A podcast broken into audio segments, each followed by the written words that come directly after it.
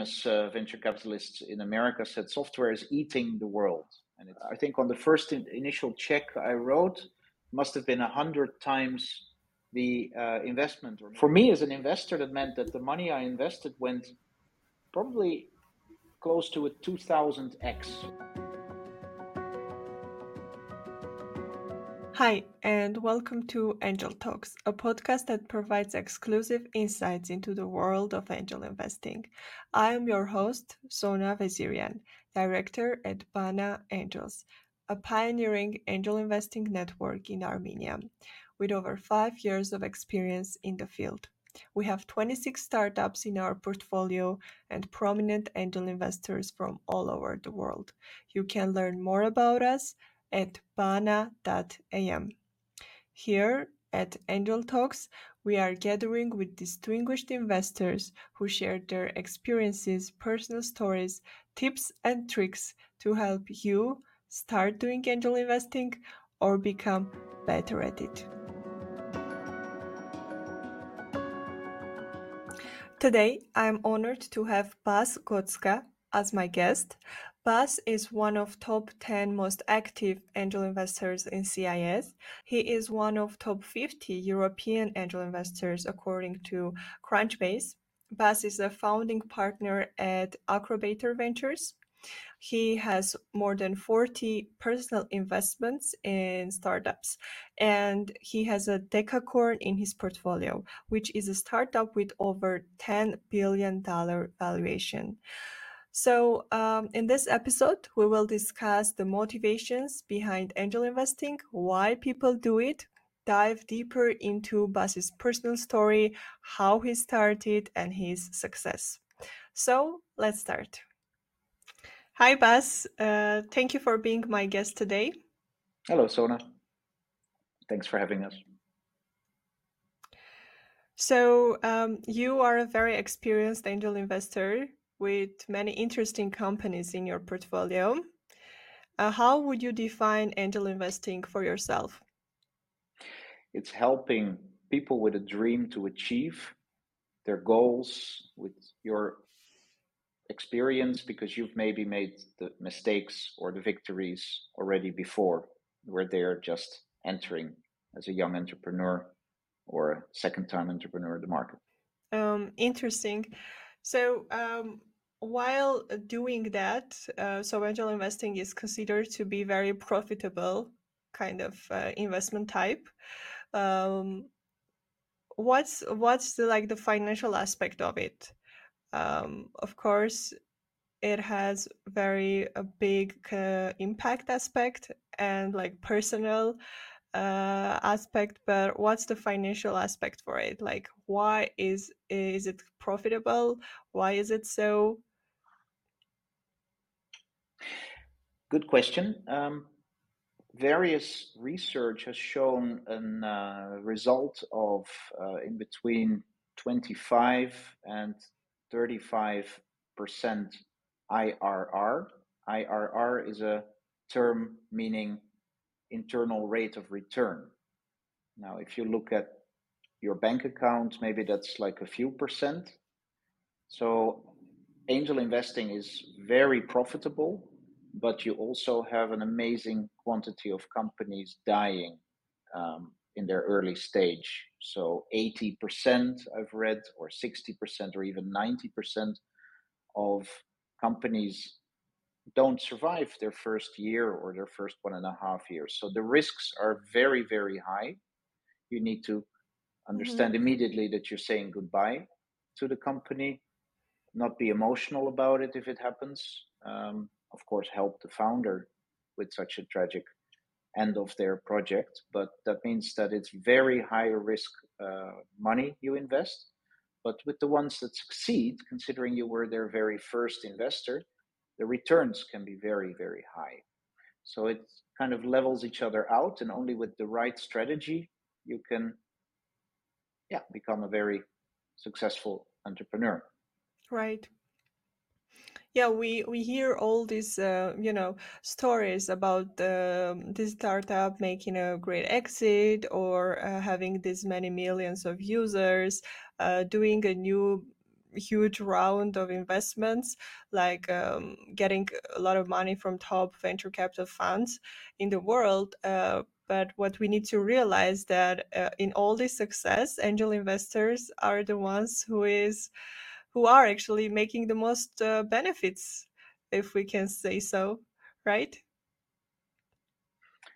Yeah, um, angels um, they sit on board with a company when the valuation can be maybe thousand times lower than a company that has already reached their billion dollar valuation, the unicorns, or even their $10 billion valuation, like decacorns, we call them.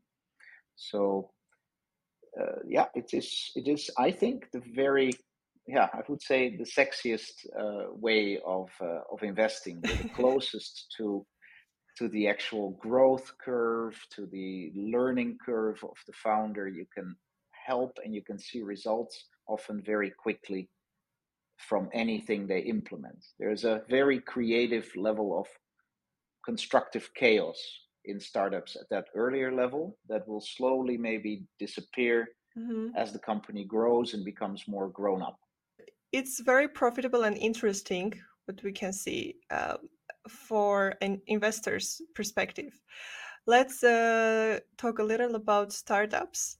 Um, why are startups different from any other businesses? And like where are those startups? Like how, how you found those 40 plus startups to invest Bas yeah startups and the whole ecosphere we normally refer to startups as companies in the digital sphere, which is not completely correct because you can also have a startup, I would say, in the in the real world, in the offline world.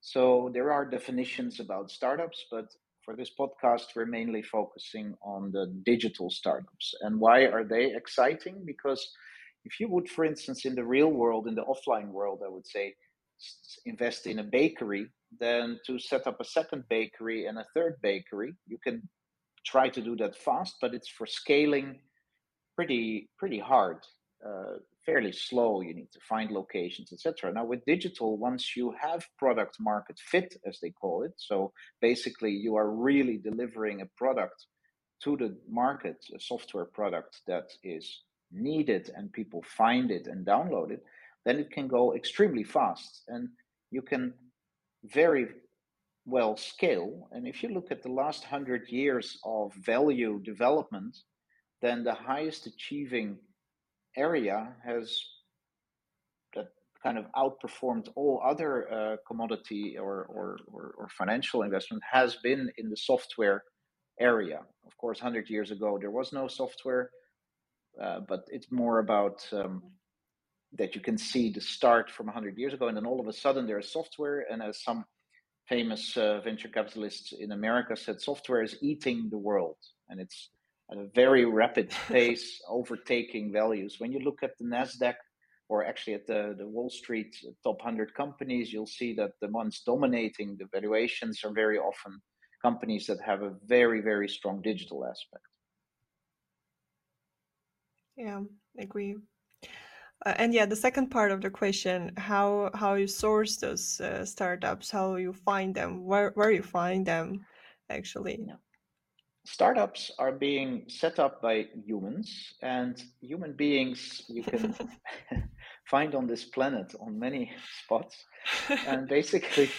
Um, it's it's a very very much a people's effort. So you meet a person and your intuition, your intellectual radar, they tell you, wow, this is a person that really is passionate about their project. They already know a lot about the topic. And actually, there is a resonance. It resonates with you that you actually think, hey, but this girl or guy actually has a point. Yeah, I am also frustrated that my car is not uh, delivering uh, particular usability, and this co- company is trying to fix it. Or my uh, I would like to have a software piece that helps me better create music. Or and then they've always find pain points, whether it's in companies or in life, and they dream these founders about these entrepreneurs about fixing that area.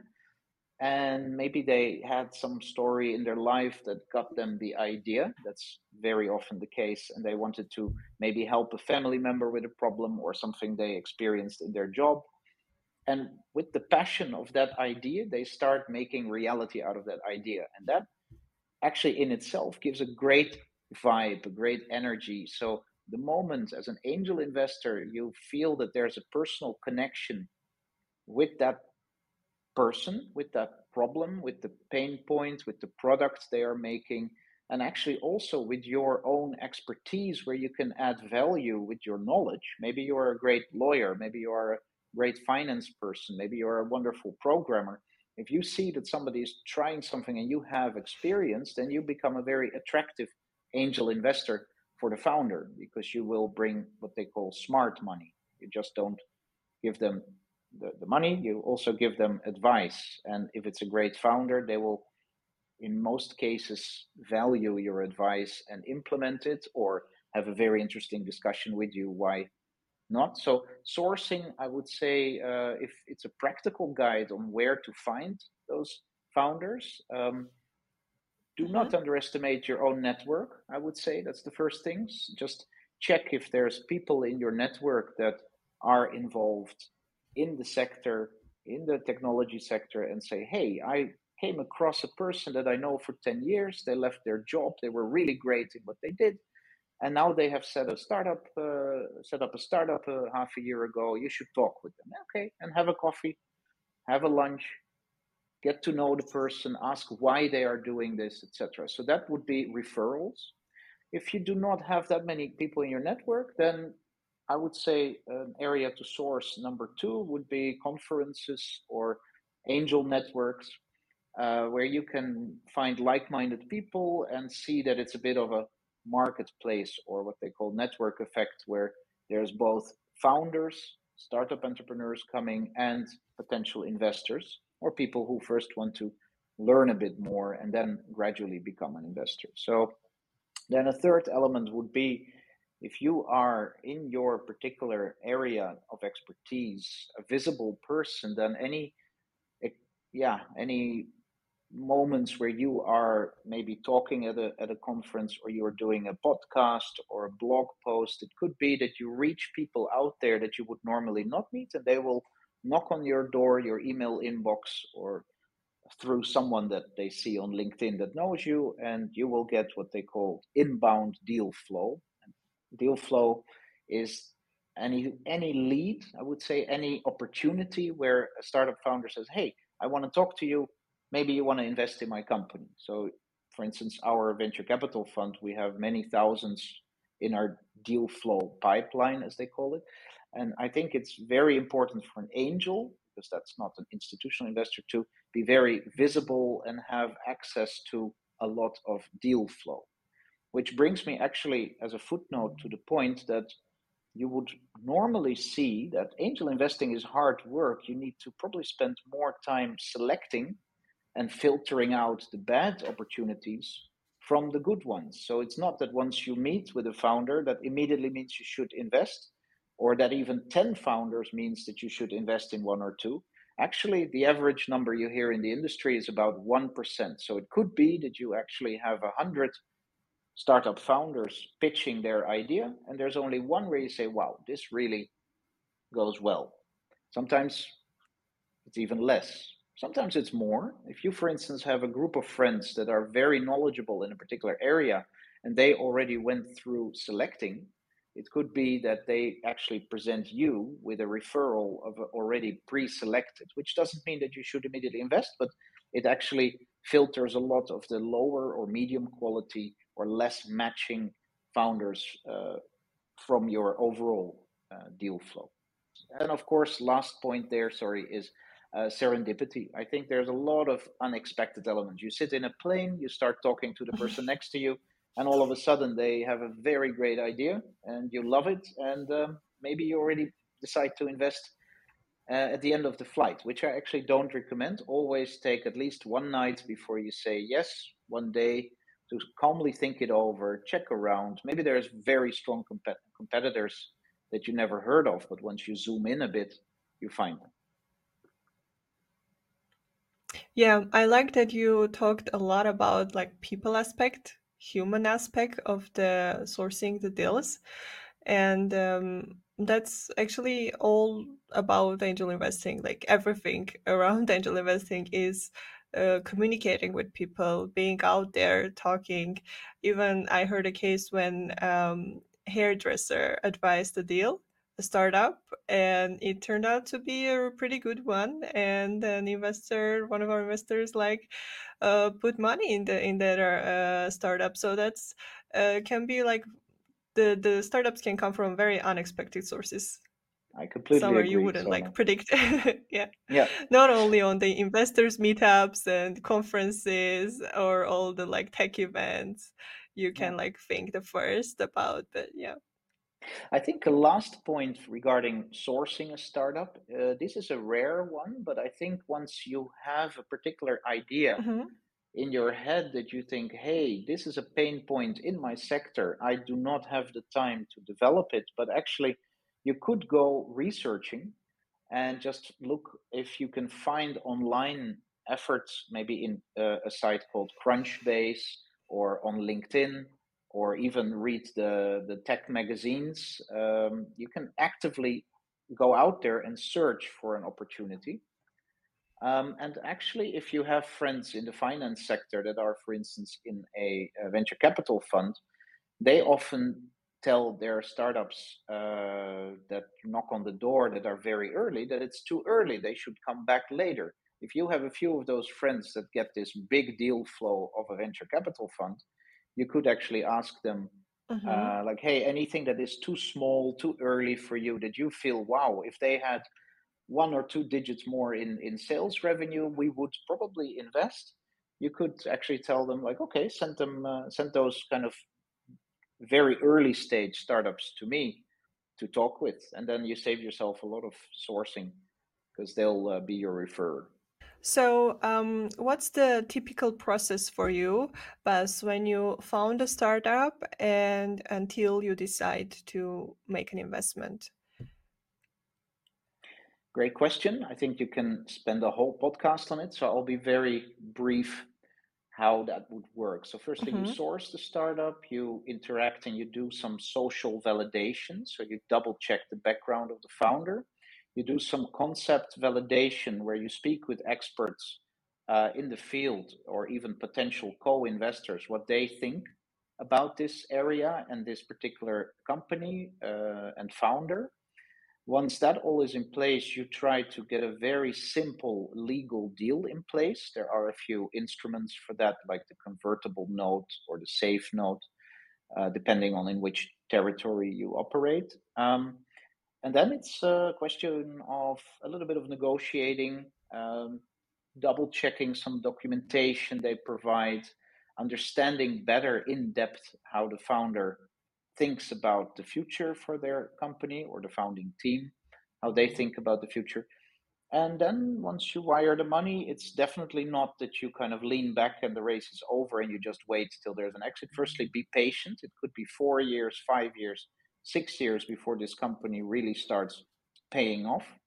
Uh, or you get out early uh, at some Series A investment round, which is when already the, the kind of larger funds start putting more money in the company. But um, yeah, just know that once you are on board, it's not easy to to one, two, three, get out. So it's really like a midterm play. And I guess exits, that's that's a hmm completely different topic. Uh, of course, it's very important, but in this time frame, I'd like to keep it short. First, make sure that you create a very diversified group of uh, startups. There is even a mathematical model saying that if you invest in one, it's roughly 90% that you lose all of your money. If you invest in 30 startups, three zero, uh, then you actually have a chance of 95% that you're not losing money. So I would really recommend that in the process to Yeah. make sure that you make it a scalable and repeatable process. hmm Yeah. I, I believe we will have a chance to dive deeper into uh, your mentions, the points you mentioned, uh, like one by one. Um, to sum up uh, the first part, I would say that so angel investing is one of the most profitable investments type you can come up with and start doing.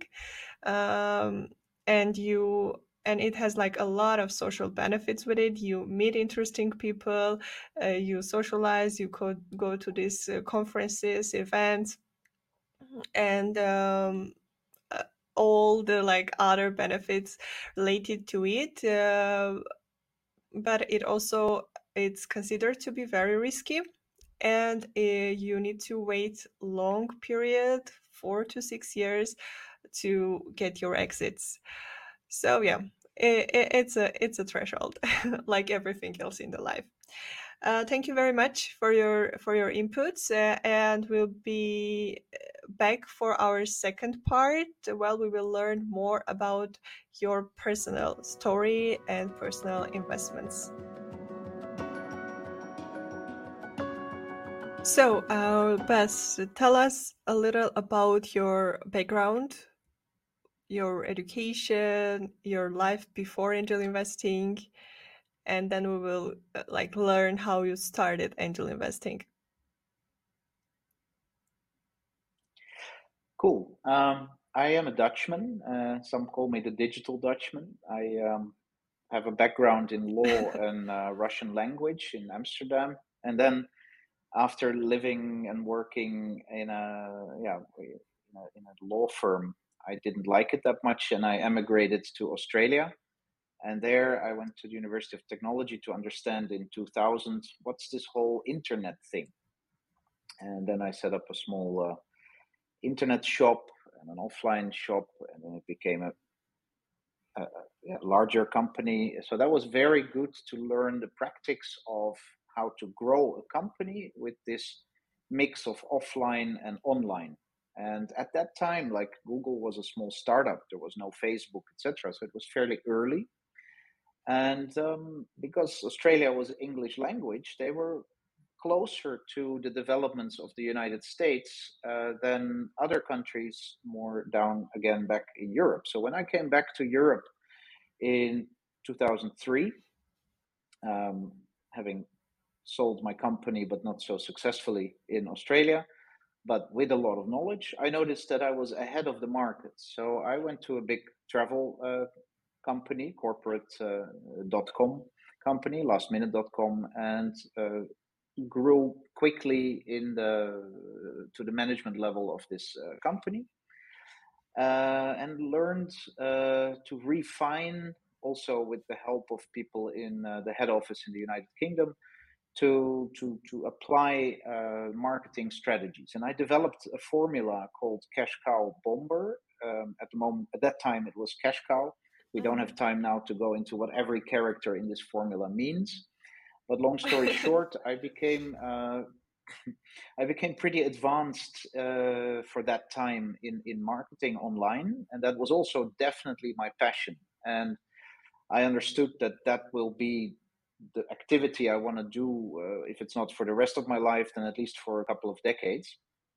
And um, I then became uh, an entrepreneur and I set up a consultancy firm to implement these marketing strategies for new digital companies in the Netherlands and abroad. But uh, as an entrepreneur, I failed because mm-hmm. my knowledge, uh, I recruited people in the market, but they were not salespeople. They were not really selling products. So I lost all the money I had made before, uh, or a lot of it, and had to go back uh, to a, a payroll uh, job. But it was a very serious uh, payroll job in the sense that I became chief marketing officer for the number two travel company in the world. And they gave me a $100 million budget to uh, invest in marketing in 13 countries in Europe. And that was very good for me to also test the formula uh, cash cow bomber inside a very large international operating uh, company. So I became one of the, well, I would say more visible European marketing uh, people with big budgets in many, many countries. So you could verify whether something works in Finland or in Spain or in the United Kingdom or in Germany. So that was very exciting and with a great smart group mm-hmm. of, of teams across all those countries. Uh, and then at some point, I got a bit uh, literally exhausted and tired because I was in a plane four times a week. And it was just at some point at night, the American company was implementing uh, new platforms for Europe. So I got uh, tired and understood that if I continue at this pace, things were maybe not be good. So I took a few weeks off uh, on a Turkish island. And then I get this phone call from uh, a, number one headhunter company in the world, and they say, well, uh, there is a, a, British investment fund. They're investing in Russia, and we noticed uh, on LinkedIn that you speak Russian, uh, which I didn't speak very well at the time, but basically, and they said, why don't you come with your digital knowledge to Russia, to Moscow? And um, you'll be the, the upcoming boss of uh, Ozon.ru, which is the Russian Amazon. It was the largest, or maybe top two largest internet company in Russia. So that was a big mm-hmm. change of culture, a big change of, of business methods, etc. A very le- steep learning curve. And then in 2008, the ruble crashed. So I basically, all the expats left and I was still there. And I thought, wow, this is such an interesting market. Uh, it's so big and yet so underdeveloped, relatively speaking, because my knowledge was like several years ahead of the market.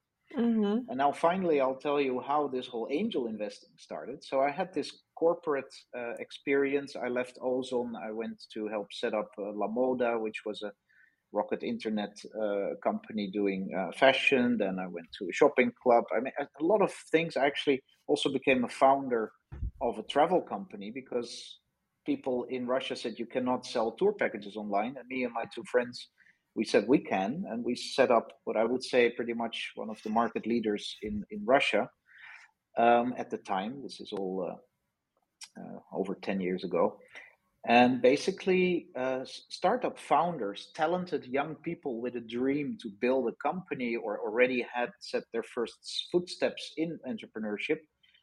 They came to ask for advice, and I loved to give advice. Uh, my father is a teacher. Maybe I wanted to help a bit with teaching people what I already had learned in the in the, in the ten years before. Um, and those smart people, they said, "But we want more of your advice. We want you to keep helping us." But I had very big projects to run, so I could only do this in the evenings. And sometime I said, "Okay, I'm not a charity. You know what? Mm-hmm. If you mm-hmm. give me some advisory shares in the company, then uh, I will help you when I have time uh, to to to to help you build your company." And that was so energy creating, so sexy because you would come with your experience, a young, enthusiastic, smart team. They would implement something in a few weeks or in a week or whatever, and you could see the measurable results. So there was a very good uh, mutual benefit.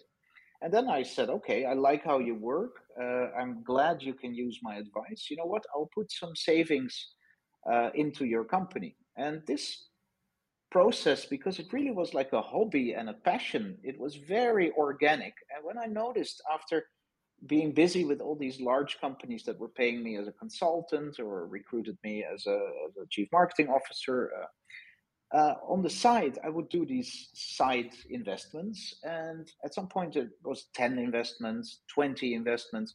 And the, the, the press started writing about me that I was the biggest angel investor in uh, the CIS countries. And I also started investing in Holland. And uh, that got me what we called in the first episode of this podcast deal flow. So a lot of people started writing, like, hey, I have a business plan. Do you also want to help me and invest in our company? And I never really thought of it as a professional business or as a professional investing. I didn't feel uh, that I had to go very deep into Excel spreadsheets with financial models because uh, a startup is chaos. Mm-hmm. It could be that after half a year they pivot, or a pivot means that they change their business approach or their business model, or they would get a few big clients and all of a sudden they were 10 times bigger. So um, it was hard to put the normal standard kind of metrics that you use for later stage companies on these kindergarten small companies that have maybe 10,000 revenue or 100,000 revenue. And by the time they grow bigger, then um, the kind of MBA level kind of financial management topics become more relevant. So I had a big portfolio and the portfolio was growing like crazy. And then I actually understood okay, so I'm apparently an angel investor. It was not something you go to school for, it's not something uh, you you you create a strategy for it. was something that just life brought to me and i brought it to the world and that was angel investing. And there were also no other angel investors on the radar. I was alone and um, i got used to playing this game alone and only after years i started seeing other people doing the same. And um, yeah that's uh, that's in a nutshell. Of course after that i set up a venture capital fund that's all another story. But the development of angel investing, that's now been my my short or not so short explanation of my biography. yeah, very interesting actually. Um, so, uh, can you please tell us uh, one or two stories, successful stories uh, from your portfolio? At some point, when I was still working at lastminute.com, uh, a Dutch guy knocked on the door and said, "Hey, I'm going to do this smart TV thing where you can buy your your travel on a TV." And this was in 2003, so there were hardly any digital TVs. Uh, and um, I agreed because I could see the concept that this could start working well, and we were also trying mobile commerce at the time. So, and then um, three months later, he calls me and says, Bas, uh, I did some more research and it's great that you were willing to believe in me and invest in me, but I'm going to give you back the money. I'm like, What? And he said, Yeah, because I think it's too early. And okay, I was very impressed. This was the first time that happened to me that a founder who successfully raised my angel money said, I'm going to give it back. And then mm-hmm. a few years later, uh, I get a call from the same entrepreneur he says, Bas, I have a new idea. Uh, remember me from a few years ago? Uh, where are you now? I was at the time in Kiev. He said, Okay, I'm jumping on a plane from Amsterdam. I'll come to Kiev and let's have breakfast tomorrow. Okay. So, of course, I paid attention to someone flying to another country to speak with me and already remembering how honest and, and transparent he was in the past. Uh, and how much he valued human connection over financial uh, returns. So I was listening yeah. to him very carefully and he explained his vision in a very proper and smart way. It was disrupting the HR tech industry. So when you look at the, the resume, the CV of a person outlining their talents in a resume and sending it to a potential employer, that process hasn't changed since uh, Leonardo da Vinci, since Michelangelo. That's like 14th, 15th century. Nothing changed. And he wanted to disrupt this and I immediately believed in the pain point. He explained to me how big companies get thousands and thousands of resumes, and a quarter of everything people write in their resumes may be a little bit better than the reality. They may be telling a bit more beautiful their career than it was in reality, things like that. So he created a, an algorithm and a program where you would have a game where you would actually sit in a company uh, in this game and you would perform tasks and the system would very smartly check uh, how quick you type how you answer uh, people in a call center or um, how you work in a restaurant or things like that and it was fun for people to do and at the same time it gathered the same skills uh, topics mm. Uh, digitally that normally a human being would need to filter from the resume with human errors and inconsistency and this was a, an investment I made at the time. Uh, and this company was sold, I think, two years ago now, or one of years, for a nine-digit sum. So um, I think I I did, yeah, I think on the first in, initial check I wrote must have been a hundred times the uh, investment, or maybe even two hundred times. I don't have the exact numbers now, but um, that is amazing because when you look at my example from the first episode with the bakery, maybe you get 10%, uh, 15% uh, return in a year, maybe 25%. Here you are talking about a multiple. So you are getting for every $100 you invested, you get times 10, times 100. So that's crazy. Of course, this doesn't mean that all the angel startup investments work like that, but the ones that when you hit it big, you read it, you can hit it really big. So this was a nice example of a Dutch startup um, that had a very nice exit and where I was the first angel investor.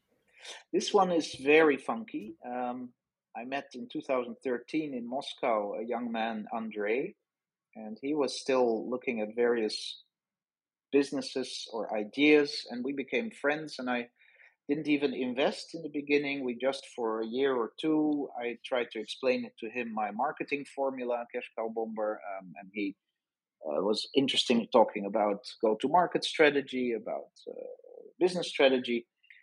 Um, we would see each other uh, from time to time, and I really got to love how he looked at entrepreneurship and at technology and how resourceful he was in his ideas. And then I told him, listen, uh, whenever you grasp a project that you really think works well, then please be the first let me be the first you call to invest. Yeah, but I'm not yet sure and I don't need mm-hmm. money for now and I'm working on something else and da, da, da. And then at some point, uh, basically, um, he said, "Bas, I finally got it, and I'm invest. Uh, I'm, I'm, raising an investment round."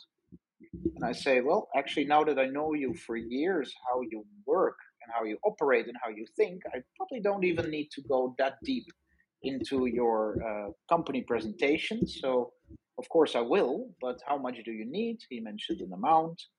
I said, okay, I can do that much, and I will mm-hmm. ask two friends to join. So we mm-hmm. took a part of that investment round, and basically, uh, that company became Miro. Miro is now a powerhouse a decacorn. So their uh, December 21 valuation was 17.5 billion dollars. And that was an amazing roller coaster ride with currently close to 50 million users worldwide. And what they do is basically let people work together remotely on a whiteboard and brainstorm, work with design thinking, agile. Uh, you can do a lot in this uh, thing. If you don't use it, let me make some advertisement. Use Miro.com as your cornerstone innovation in your uh, organizations. And I think 95 or 99% of the Fortune 500, they actually are a client of this company. And for me as an investor, that meant that the money I invested went probably close to a 2000x or maybe a thousand and a one and a half thousand x. So every dollar I invested became thousand or one and a half. So that's an amazing story yeah. um, from how you become the first angel investor in a seed round in such a startup at a single digit valuation and then it goes to such a crazy valuation. Now that's a lottery ticket in a way, of course, but it's all about people. If I wouldn't have trusted uh, the founder and and noticed his talents and had a relationship for uh, many months or years, uh, seeing him develop, then maybe I would have never invested.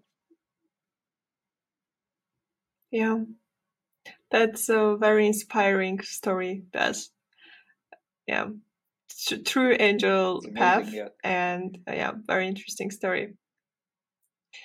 Yeah, thank you, thank you very much uh, for telling us about your experience and how you started, how how it's going. So we'll be back for the fourth part for some really quick questions.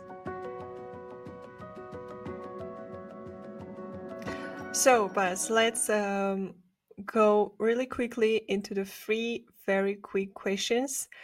Um, the first one is What has been the most rewarding thing for you in angel investing?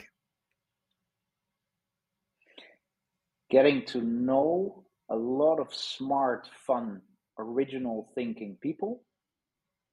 Um, being constantly in an advising and learning role and enjoying the, the, serendipity, the kind of crazy unpredictableness, and of course, crazy returns. Very mm-hmm. good financial returns. Yeah, fair enough. Uh, what would you advise someone who is just starting angel investing? Consider it a casino so don't spend all your money on it.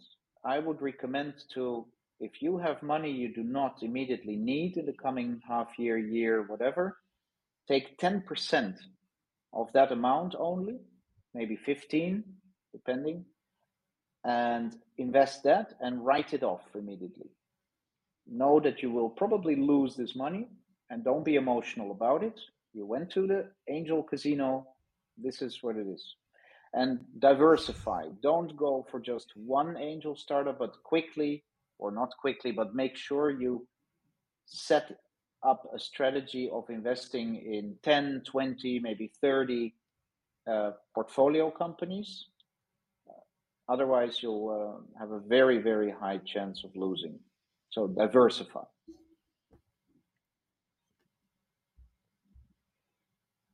Yeah. Um, what is the primary factor that you look at uh, when evaluating the startup? Like one most important thing. Here, I'd love to negotiate with you and give you also maybe a second one, but um, I would say if you force me to only have one, then it would be it would be the founding team. It's all about people. So if that mm-hmm. is good, then the rest is just being able to solve problems that you come along. If I can squeeze in a second one, I would say you definitely need to see that it's a real problem they are trying to fix that is really needed in society. If you do not see that and it's just a very niche kind of strange little thing they're doing then the addressable market or the demand is maybe not big enough for it to succeed.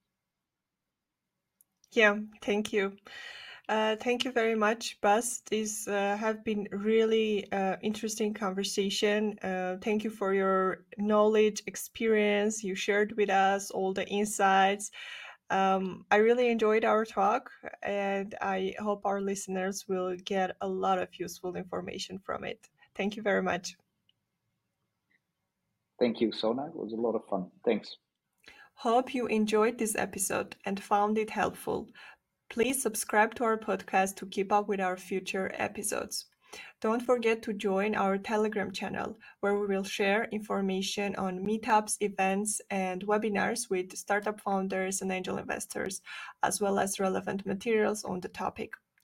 Uh, if you have a suggestion, feel free to contact me on LinkedIn help spread the word about angel investing by sharing this uh, episode with your network. You might be the one who inspires the next successful angel investor. It's time to grow your wings. So, see you soon.